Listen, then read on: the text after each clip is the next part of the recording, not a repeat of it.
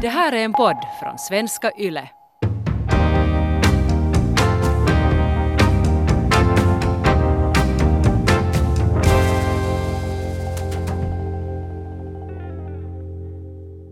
Hej, vi har fått ett väldigt intressant mejl från Jenny.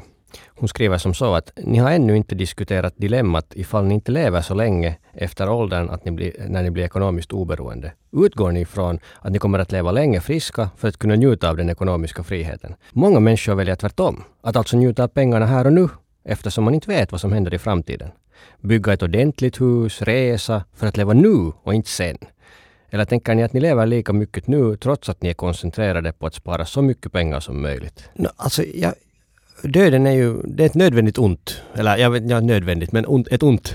En grej som, som finns i livet. Och, och för mig liksom så, jag tänker som så att jag, jag tycker att det hjälper mig att fokusera på det väsentliga. Det att man kommer ihåg att man kommer att dö. Jag har funderat lite sådär ur en ekonomisk synvinkel att egentligen så är ju döden någon slags tidskonkurs. Håller du med om det eller inte? Ja, no, vad menar du med tidskonkurs? Det vill säga att, att när du dör så då är det slut på tiden. Det är slut på tidskontot. Jag menar, det är finito. Ja, och så får du inte förvalta över dig själv mera inte efter det. Nej, det är sant det ja. Ja, det är någon konkursförvaltare som tar, tar hand om dig. Mas, maskarna i jorden. Begravningsbyrå. Men alltså för, för mig döden alltså som sagt, så det, det liksom det hjälper att förstå att man har en, som du sa, tidskonkurs. Man har begränsat med livsenergi.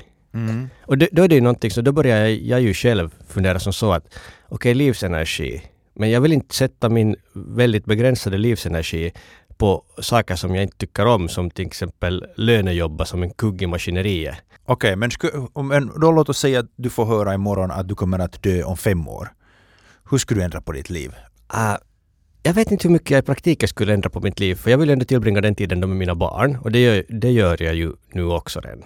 Ja, okay. Att jag skulle kanske då, uh, jag skulle inte säkert satsa på ekonomiskt oberoende. Jag skulle inte, för jag skulle inte hinna egentligen njuta av det. För mig, för mig så är det någonting som Alltså jag menar, man kan ju alltid dö imorgon. Men, ja. men man, jag vet inte, en vettig person kanske ändå, jag, planerar nog att vara i liv imorgon och i övermorgon. Att sen om det då inte händer så, jag menar planerna fullföljs ju inte alltid, mm. så då är det så på det sättet då. Men det jag tycker att det känns lite torftigt som så att leva varje dag som att ingen, inte morgondagen kommer. Jo, jag, jag håller helt med om det där att, att om man börjar tänka att hej, vad om jag kommer att dö? Så, så för det första så vill man ju inte veta egentligen när man dör. Eller jag, jag vill inte veta. Jag vill inte ha det där slutdatumet. Nej, inte jag, jag, jag tycker det är dystopiskt. Och, och, och, så. Men det där, jag, jag, tror att min fråga är idiotisk. Därför för att om man frågar att vad, kommer du, vad skulle du ändra på om du kommer att dö om en dag, om tio dagar, hundra dagar, tusen dagar.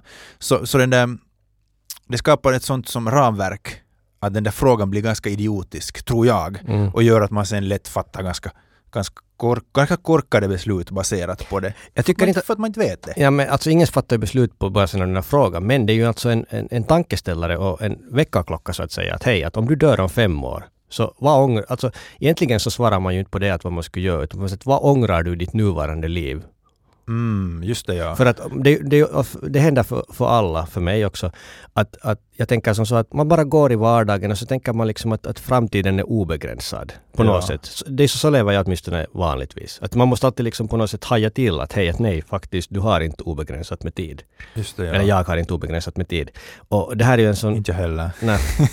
så, men man, man, alltså jag lever lätt på det sättet. Och så det, då blir det bara så där att då blir det sån sen så, sen så, sen så. Så det här, mm. det här liksom hjälper mig då att förankra liksom mera konkret i vardagen. Och då, då leder det ju till det att också nu så fattar jag sådana beslut som att om jag då dör om fem år eller, eller tio år, ja. så ångrar jag ingenting.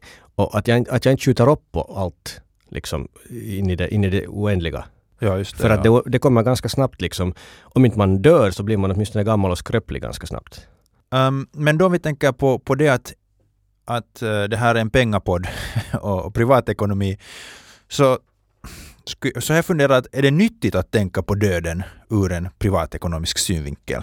No, alltså jag tycker att det är nyttigt därför för att det, det hjälper, hjälper mig åtminstone att liksom, vad är väsentligt och vad är inte väsentligt. Liksom. Just det, ja. Och, och också, också, det är en annan grej som det här hjälper mig är också just det att när man har begränsat med livsenergi, så jag vill nog liksom minimera den tiden som jag då bara tillbringar som en kugg i maskineriet. Det är just att det här, att om jag köper det här någonting, så mm. det är liksom, då måste jag jobba för att, jag måste skaffa så mycket pengar att jag får det. Och mitt jobb är nu så, okej, okay, helt okej. Okay, men ja. jag menar, okej, det är helt, det är helt okej, men det finns andra saker också liksom som... Det, det att vara på jobb, så det liksom mig- det, det betyder att jag inte kan göra mycket andra saker. Och då tänker jag som så att det här är inte värt min livsenergi, den här grejen, för det ger mig inte liksom njutning. Så på något sätt, det hjälper mig åtminstone jättemycket att skära ner på fettet liksom, eller skära bort fettet och onödiga utgifter i livet. Just ja. Okej. Hur, hur, hur ser du på det då? Uh, nu jag tycker nog också att, att sådär helt ur privatekonomisk synvinkel så, så är det bra att tänka på döden. Därför för att då vet man att det är ett slutdatum. Att jag ska hålla allting att funka. Vet du. Kortspelet ska hålla tills jag dör. Uh, problemet är ju då bara att du inte vet vilket datum det är. Att hur länge ska du ha ditt Vet du, när ska dina snabblån förfalla? men det där, men jag, jag tänkte som så att när man tänker på privatekonomi och, och, och jag tänker på min egna, så jag har ju också haft en sån vana att jag gör såna Excel-tabeller och sen ser jag hur min inkomst har gått upp och hur mina tillgångar har gått upp. Men den, det, det diagram som man sällan ritar är just det här med att hur mycket tid har jag kvar? För det är ju ett diagram som går neråt och neråt och neråt. Och om du skulle ha den, den så att säga, du kan ha det på en förväntad livslängd. Jag menar, låt oss säga att det är cirka 80 år vi lever som män, män i Finland, plus minus några år. Så, så om du skulle ha det vet du, i din finansiella kalkyl om, om hur du planerar dina finans, finanser, så tror jag att det skulle vara en ganska kryddigt tillägg att ha den där att hur mycket, hur många år har du kvar? Och sen som du sa så kan man ju nu göra det mera specifik och prata det att hur mycket livsenergi har jag kvar? Att, att sen om, om det är så att du har en sån dröm att bestiga Mount Everest och sen vet du som 80-åring så har du sparat ihop det och sen är du där på, på K2 med rullator. Så jag menar det är säkert svårt eh, att göra det och kanske du hade lite pushat fram den drömmen för mycket. Ja, Så du, jag- du är säkert mentor du på K2, det är ju där bredvid, att du är liksom fel berg. Nej! Just det. Så att, så att de diagrammen tycker jag att man ska ha med där. De, de hjälper. Eh, Fast jag har nog inte gjort det, det låter Nej. faktiskt på samma gång ganska galet. Men sen en annan poäng som jag tänkte att, att det är, är, är bra att tänka på sådär privatekonomiskt är det att, att du ska inte heller samla ihop för mycket pengar för att du kommer att dö. Så tänk sen om du jag menar, vi har säkert dragit det skämtet förr att den som har mest pengar på dödsbädden vinner. När vinnaren fått diplom. ja. och, och barn och barnbarn är glada. Nej, men, men där är just kanske lyfta fram, tycker jag, den där punkten att pengar är ett verktyg. Exakt. Och det verktyget ska hålla, hålla åtminstone så länge du är vid liv. Och sen när du är död så skitsamma. No, det är ju det. Men det är ju sen sådär, det är lite torftigt också att räkna ut att no, men jag kommer att leva till 82,6 år och då har jag liksom fem euro kvar på kontot sen, sen måste jag hoppa. Men du kan ha en liten marginal kanske. Ja, no, det, det är ju det. Men alltså här kommer vi också fram till det då att okej, man måste ju planera liksom för framtiden fast det är möjligt att man dör. Så det är ju liksom för mig åtminstone, det är ju en sån konstant balansgång mellan liksom, som Jenny också tar upp här, att hur, hur, liksom, hur, hur balanserar vi nuet och, och, och framtiden. Man, om man lever bara för framtiden, så då lever man ju aldrig. Det är liksom kärnan i kritiken här. Och det är nu mycket som jag, jag hör också det att liksom att, no, men vad är det nu för idé att spara pengar då liksom sitta, sitta i skogen och, och äta havregrynsgröt liksom. Att jag vill leva nu för att vet du, och det är helt sant. Ja. Och det, det, är liksom, det är ju någonting som jag också, alltså inte, inte försöker jag spara så mycket pengar som möjligt. För in, inte, som du sa, pengar är ett verktyg. Att det är inte liksom, inte det är något som att, att jag försöker få liksom x euro på konto eller investeringar därför för att jag vill ha x euro investeringar. Utan det är för att jag ska kunna liksom leva bättre, kanske jobba mindre och liksom, när man, om man inte behöver jobba så kan man utforska världen medan man ännu har livsenergi kvar. Mm. Och, det är Och- därf- och det är därför vi vill, åtminstone jag vill, därför liksom sluta jobba före lagstadgade pensionsåldern som är typ både 70 för oss. Men jag tycker på något sätt är det också svårt det där med att det har varit jättesvårt för mig att slå, slå in i min skalle att Elias, du behöver inte mera pengar än vad du behöver. Det vill säga att så här mycket behöver du för att må bra och sen när du har så här mycket så då räcker det och sluta att tänka på pengar och börja tänka på något annat. Det, det där är ju sant. Alltså, det, jag, är lite, jag har någon gång eh, lyssnat på dig, eller när vi har pratat så här. så Jag Du har li- någon gång lyssnat Nej, på men- mig efter tio avsnitt, nio. Nej, okej. Emellanåt, så, emellanåt så blir jag ärligt sagt lite orolig. Liksom, för du har dina Excel-tabeller och så räknar du och jag är sådär liksom att okej, men det där är ju inte poängen och därför kanske jag inte orkar heller köra med Excel-tabeller. Jag kör med sådana ganska grova liksom kalkyler i huvudet bara. Att, just att man räknar ut att har jag nu liksom min lägenhet stiger i värde då liksom 2,57 euro i månaden liksom. Jag vet inte hjälper det? Liksom, då fokuserar man på helt fel, fel saker just som du sa. Att, att liksom du börjar kanske Mm. tänka... För att det, det händer lätt att om man tänker att okej, nu vill jag bli liksom ekonomiskt oberoende.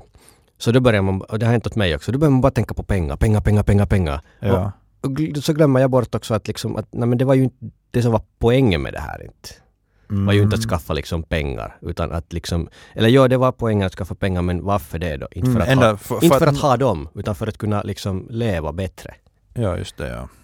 Men det där om man tänker att vi lever ungefär som män till åtta- 80-åringar i, i Finland statistiskt sett. Så det där, jag menar om jag tänker så det helt krasst på, på Jennys fråga så, så jag tror inte att jag kommer att dö. Jag tror att jag inte kommer att dö om ett år, fem år, tio år. Jag tror att jag kommer att dö när jag är mellan 70 och 90. Nå, jag planerar för det också. Okej, Eller men, enligt det. ja, jag vet inte om jag planerar för det, för jag har svårt sådär Okej, fel ord, På- men Men, men så där vet du att, att jag tar det, jag lever i den tron att jag kommer att leva till en hög ålder. Och i och med att jag tror det så kommer jag att försöka planera min ekonomi som så. Om det går åt skogen och jag dör tidigare så då dör jag tidigare men li, mitt liv är inte så hemskt nu att jag tror att jag skulle ångra så jättemycket som jag ligger där på dödsbädden som 39-åring. Nej. Men alltså, jag kan tänka så att själv har jag gjort misstag tidigare. Att jag har liksom levt för mycket för framtiden. Okej, Liksom att man är sådär att okej, no, men jag går inte nu på, jag kommer inte nu på 10 euros pizza därför för att vet du, det är 10 euro. Och det var, vet du, liksom, det var, det var kanske, det skulle varit värt det, vet du, den upplevelsen men har du någon gång läst, levt för mycket i för, i det förgångna? Eller är det någonting sen I som förgångna, eller alltså jag menar i i, det för, förflutna? i förflutna ska man ju inte leva allt för mycket inte liksom för det, jag menar, jag menar men i nuet då, jag menar att man skulle kanske ha begränsat, jag, jag vet inte liksom, Men äldre människor lever ju mycket i det förflutna. Ja, Drömmer om gångna tider och när man hoppade i skidbacken och när man var och plockade Men det kan vi göra sen när vi sitter där, vet du, när vi inte kan röra på oss mera. Liksom. Poängen är ju kanske också lite att samla, samla no, några slags upplevelser så att vi kan sitta där och fundera sen på dem. Nå då när jag var 35 så funderade jag på framtiden och det var så trevligt. Men hur känns det nu för dig liksom? Att, har du hittat någon slags, nu i ditt liv nu, har du hittat någon slags balans? För jag känner som så att jag har en ganska bra balans nu. På något sätt förr, förr så jag, jag vet inte riktigt varför, men jag hade inte liksom för kanske tio år sedan, så jag hade inte den här rätta balansen. Jag tror att jag, jag levde för lite i nuet och för mycket liksom i framtiden. Men nu liksom, säkert tack vare barnen så lever jag liksom mera i, i nuet nu. Så jag är liksom nöjdare. Och det har inte kanske så mycket att göra egentligen med hur jag använder pengar, utan bara hur jag liksom upplever min, min vardag. Ja, jag, jag tror faktiskt jag har ganska svårt att hålla mig i nuet. Jag drömmer mig iväg till, till trevliga saker jag gjort i det, i det förflutna. Trevliga minnen, så jag är liksom lite av en åldring på det planet. Men sen å andra sidan så drömmer jag nog om framtiden. För mig liksom, jag tänker att kanske jag är nöjd nu därför för att jag, jag liksom sparar för framtiden. Så jag ser liksom nog helt klart att hur liksom den framtida Jonny kommer att ha det bra att vara. Men Okej. det känns inte som att jag skulle liksom frångå något nu. Så på något sätt kanske jag har hackat Jennys fråga då liksom att, att när hon frågar där att, att tycker, du att ni, tycker ni att ni lever liksom nuet trots att ni försöker spara pengar? Så mitt svar är nog liksom ja, Okej, nu för tillfället. just det ja. Att det då handlar, alltså jag skulle, vi skulle kunna med min fru spara mycket mera pengar. Mm. Men vi gör inte det för att då skulle vi vårt liksom nue vara, inte odrägligt vill jag säga, men liksom sämre. Och det skulle inte säkert vara, eller vi uppfattar som så att det är inte liksom värt det. Just det, ja. Ja, och, och sen när, när hon skriver där om att, att, att resa och ordentligt hus, så där tänkte jag på en sån sak att egentligen så, så pengar, som vi har snackat om tidigare, så måste man ju ha, det är helt klart. Men sen just efter att man har nått en viss nivå så kan du bara förbättra dina kulisser och, och, och ha en... Jag menar, jag har tänkt som sådana saker att, att umgås med, med, med mina föräldrar och med mina bröder och, och deras familjer är, är jätteskojigt hur stor är skillnaden att är jag i en, um, är jag i en liten håbåt och, och äter eh, en picknick med dem eller är vi sen på en lyxkryssare i, i Monaco och äter samma picknick? Jag Så tror den där upplevelsen kommer att vara ganska likadan tror jag att om vi är i Ingo gästhamn eller i Monaco.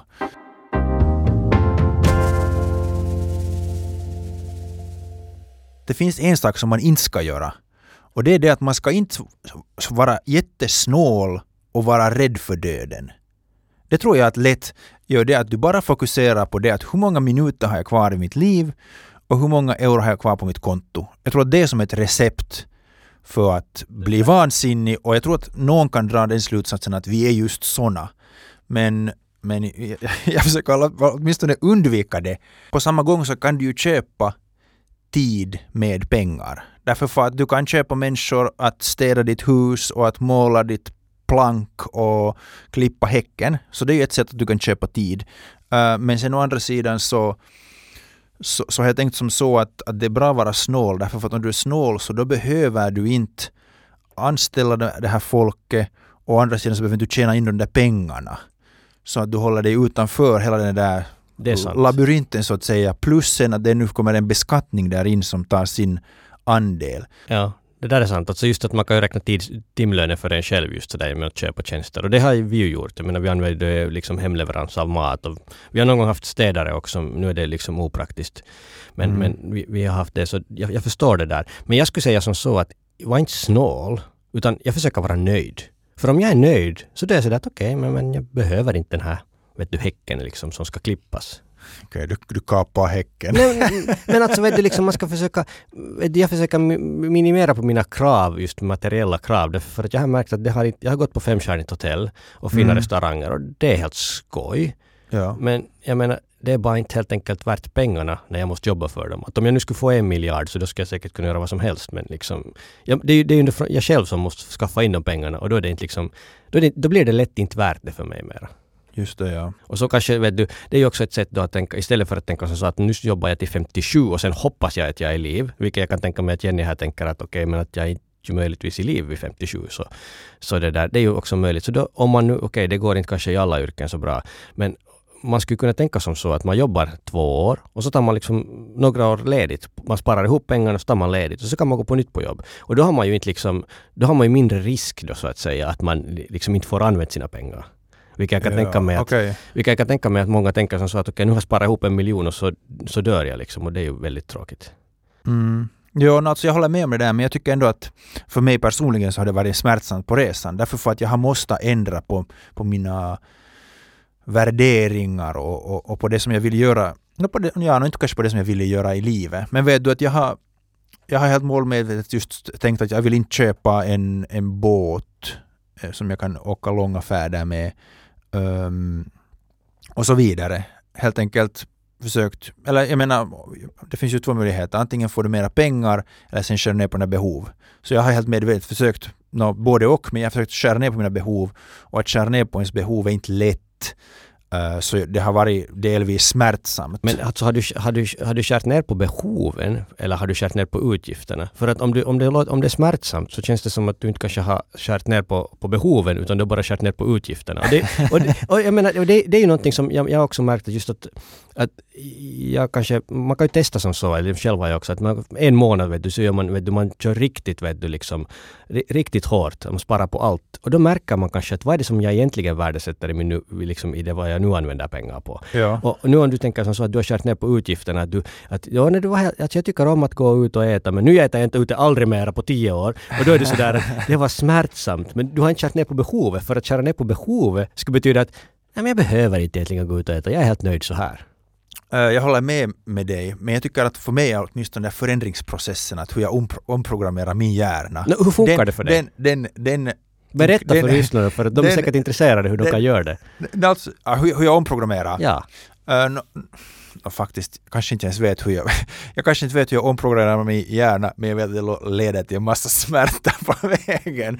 Uh, um, men du har rätt i det att okej, okay, kanske jag har det där behovet ännu kvar, men, men jag tror just att för mig är det personligen så att jag kan inte bara just omprogrammera mig, utan en biprodukt är alltid det att det är svårt och smärtsamt och, och tungt. Jag menar, jag, jag, jag tror ännu också att pengar um, och användningen av pengar nästan är synonymt till det att du köper någon slags välbehag och välbefinnande. Att, att jag har på något sätt blivit så hjärntvättad att jag, ja, att jag också tror på det. Att om jag använder pengar så blir jag lyckligare och ju mer pengar jag använder eh, så desto lyckligare blir jag. Den grej som du så att säga introducerade till mig första gången som blev som revolutionerande var det att om du inte använder alla pengar så har du sen en chans att göra någonting annorlunda i framtiden? Så det kanske just knyter tillbaka till den här punkten om att vad vill du göra idag, vad vill du göra imorgon? Men, men nu när jag i princip då är företagare, så det skulle inte ha varit möjligt om jag skulle ha haft och låt oss säga då som i Jennys exempel, om jag skulle ha köpt det där jätteordentliga huset och att jag skulle ha använt min månadslön hela tiden det här har varit så dåligt betalt så jag skulle helt enkelt inte klara av då att bibehålla den livs, livsnivån. Så, så det var just det att jag skar ner på, livs, på, på, på, på mina utgifter än före som gav en chans ändå att jag kunde tjäna mindre pengar och jag kunde prova på någonting i mitt liv som jag bringar in mindre pengar men som jag har upplevt också nu som jätteuppfriskande att göra. Ja, plus att du skulle aldrig veta att hur det har varit. Du skulle ha gått omkring där och dagdrömt på kontoret att ja, skulle, jag, skulle det månne vara, vet du. Det är ju, det är ju hemskt. Företagare, entreprenör, ändra på världen, scala upp. Um, Ja, vad, om du tänker då på din dödsbädd, du ligger där in, inbakad i lakan. Så det ja, där, får jag, tänk, jag tänker som så på dödsbädden. Före, döds, okay, före Nej, dödsbädden. men alltså, alltså dödsbädden, riktigt konkret. För det cirkulerar ju här för något år sedan en sån här eh, fem, fem liksom eh, största saker som folk ångrar på dödsbädden. Ja. Det var, det var någon, det Att var man någon, dör. Det var någon vårdare, det var någon någon eh, palliativ vårdare som skrev en bok om det allt. Så det var ju liksom, där finns ju fem olika, men jag har tagit upp tre stycken som är relevanta här. Nummer ett var det att jag har inte levt ett liv enligt mina drömmar. Nummer två var att jag jobbat för hårt. Ja. Och nummer fyra var att jag inte hållit kontakten med mina vänner. Och det är ju någonting liksom som... Vad var trean då? No, det, de, jag måste kolla det. den censurerar vi bort för den passar inte här tre, poddens... Tre, nej, tre, tre, trean var just att, att, liksom att jag har inte liksom Eh, uttryckt mina känslor eller något sånt här. Men jag tänkte att de här tre är liksom är relevanta för oss här. Okej, okay, men jag har en fråga till dig med de där. Jag har alltid funderat när det kommer de där studierna att man frågar gamla människor att vad, vad ångrar de? Så det där, den, den präglas ju sen alltid den där frågan att de är, sån, att de är som i sitt livs slut just då. Så att om du skulle fråga en 39-åring vad ångrar du att du inte har gjort? Så skulle man få jätteolika svar. Att bli den där frågan på något sätt blir de där svaren jätte... De där svaren är sådana som gamla människor ger som ska just dö. Ja, alltså de har levt hela livet och de har liksom sådär, och så sitter de är på dödsbädden, det är, det är sådana som är, är kanske länge sjuka, så de har, de har tid att fundera. Men tänk om de skulle sen istället då ha jobbat mycket mindre och tillbringa en massa äh, tid med nära kära och jobba jättelite. Och sen skulle de så vara... Så, och, så, och, så, och, så, och så är de på sin dödsbädd och sen skulle du fråga så finns det inte en sannolikhet att de skulle säga att jag önskar att jag skulle ha jobbat lite hårdare och, och jag skulle ha åstadkommit det här och det här och det här. Du tänker på riktigt så, så att okej... Okay, Nej, alltså jag, jag, skriver ju inte själv under det men, men vet du att... No, det är ju möjligt. Att, att, är inte färgat på något sätt? No, det kan ju vara, men hur många har du hört liksom som på dödsbädden att ja, men jag borde ha jobbat hårdare så att vi då när jag var 34, 39 så skulle vi ha fått det där extra rummet då. Jag menar, mm. jag vet inte, på något sätt det låter kanske riktigt, jag vet inte. Men tror du att någon ligger på dödsbädden och tänker att fanken jag borde ha sparat mera? Fast det någonstans på den här listan. Jag sparar mera, knappast nej, men jag tror att de kanske tänker som så att... Ja, men de hade nummer två, jobba, jobba för mycket. Jobba för mycket. Så ja, poäng, det, ja, jag tänkte just koppla mm. det. Du, du kapade av mig här, men min poäng var den då att, liksom, att, att just att man har jobbat för mycket. Så hela poängen är det här att liksom att, att man ska leva enligt sina drömmar, så som du har gjort. Du har liksom blivit företagare då. Och det var mm. liksom någonting. annars så skulle du kanske på din dödsbädd att ja men att ångra och att ångra, menar, man ångrar ju alltid saker i livet. Men du tänker ju som så att, liksom att då skulle du säkert tänka att men varför provar jag aldrig på det där då? Och just det. Just det att, och sen att jobba, hård, jobba liksom för hårt. Så det är någonting som jag vill försöka undvika. Just att okej, okay, att jag menar, jag har jobbat lagom så att vi alla haft det bra. Men inte liksom något extra över det inte. Ja, just det. Okej. Okay men sist och slutligen så, så tror jag att, att man måste prova och göra, på sina, och, och göra misstag också på den ekonomiska sidan. För att jag kan nu säga att hej, folk i Finland, köp inte en fin bil, det är onödigt. Men okej, okay, jag har själv gjort det och jag måste sitta i det där ledarsätet med en mullrande motor som accelererar fort. Och nu har jag fått det som ut ur systemet. Så, så när man tänker på döden och sen vad man ångrar på sin dödsbädd så, Ja. Så nu, nu, nu är jag ju glad att jag köpte, okej okay, det var en begagnad som kostade 10 000 men ändå hemskt oekonomisk bil. Uh, och, och så. Så att det där, vet du att, att att, att, att, jag kan nu föreläsa lätt, lätt för Jenny och säga att så här, så här är det. Men jag har genomgått alla de där grejerna och, och, och en annan sak just som jag säkert lyft fram tidigare, den här båten. Att jag funderar att jag ska köpa en båt. Att det börjar komma över, överloppspengar du, på mitt konto. Du har tänkt på att du vill ha en båt? Jag har tänkt, ja. Okay. Typ fem år sedan. Det var så att okej, okay, nu, nu har jag betalat bort huslånet, nu börjar, det sig, nu, nu börjar som pengar hopa sig på konto. Okej, nu börjar det presentera sig en ny, ny möjlighet att använda pengar och sen tänkte jag just som så att om jag köper en båt så kan vi fara ut och åka båt och utforska öar och bjuda in kompisar och sitta i sittbrunnen en kväll och dricka vitt vin och äta fransk mögelost. Du kan ju Men- göra allt det där nästan utan en båt också. Okej, du slipper inte ut på holmen, men menar, gå på, då på bergsklipporna här. Ja, men, men vet du, min poäng är den att, att, att man måste så att säga genomgå sina misstag. Att vissa saker kan man läsa om och lyssna om, men andra saker så måste man göra. Alltså det där är helt sant. Poäng, poäng nummer ett här på listan var ju den att jag inte har levt ett liv enligt mina drömmar. Och jag kan tänka mig att det som man mest av allt ångrar är det att om man bara liksom blir hem och sparar jättemycket pengar. Så då skulle man Mm. säga att varför gjorde jag ingenting med mitt liv, mitt enastående liv? Att det där är helt sant, att man måste ju göra grejer. ja. men, men har du något exempel på det där, någonting oekonomiskt och korkat som du har gjort, men som du inte kommer att som inte du ångrar och som blev så att säga en sak som du kommer att suga på när du ligger på ålderdomshemmet. Ja, men det finns, och då, är det, då är det ju inte oekonomiskt om du har fått en... Nej, en- det, det är sant, men, en- vet du, men, men något som var dyrt och något som någon skulle säga att men hej Johnny, det skulle du kunna ha sparat bort. Alltså vi reste ju jättemycket med min fru då före barnen. Okej. Och jag menar, det var ju i princip ganska onödigt. I, sig, jag menar, vi skulle bra ha kunnat vara hemma också. Men inte, inte, inte skulle jag aldrig liksom ge bort de erfarenheterna. Inte. Just det ja.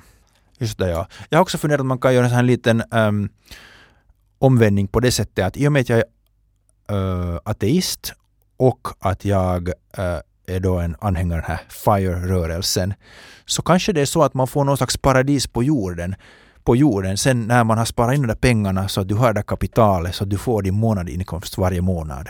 Att, att, att paradis är där. Jag Jag tror tror- du om den tanken? Nej, jag, jag, alltså jag, jag tänkt någon gång sådär just att okej, att sen då.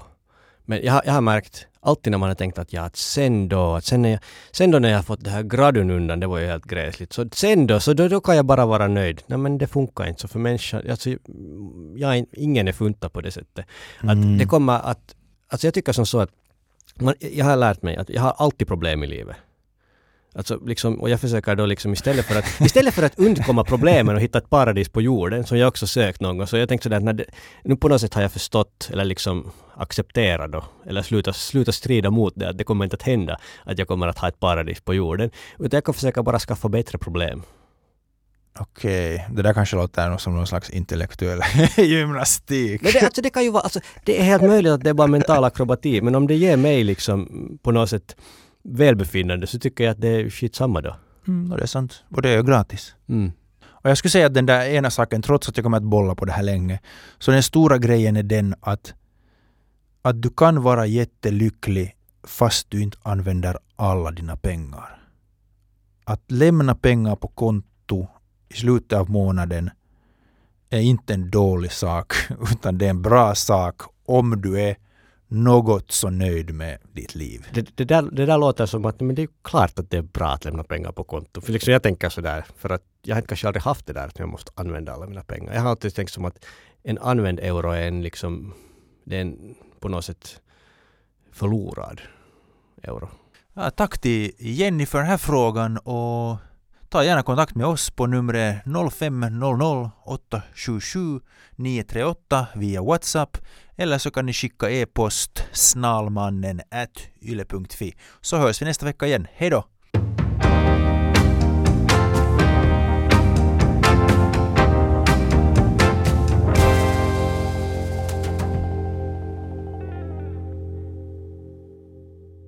Det här är en podd från svenska YLE.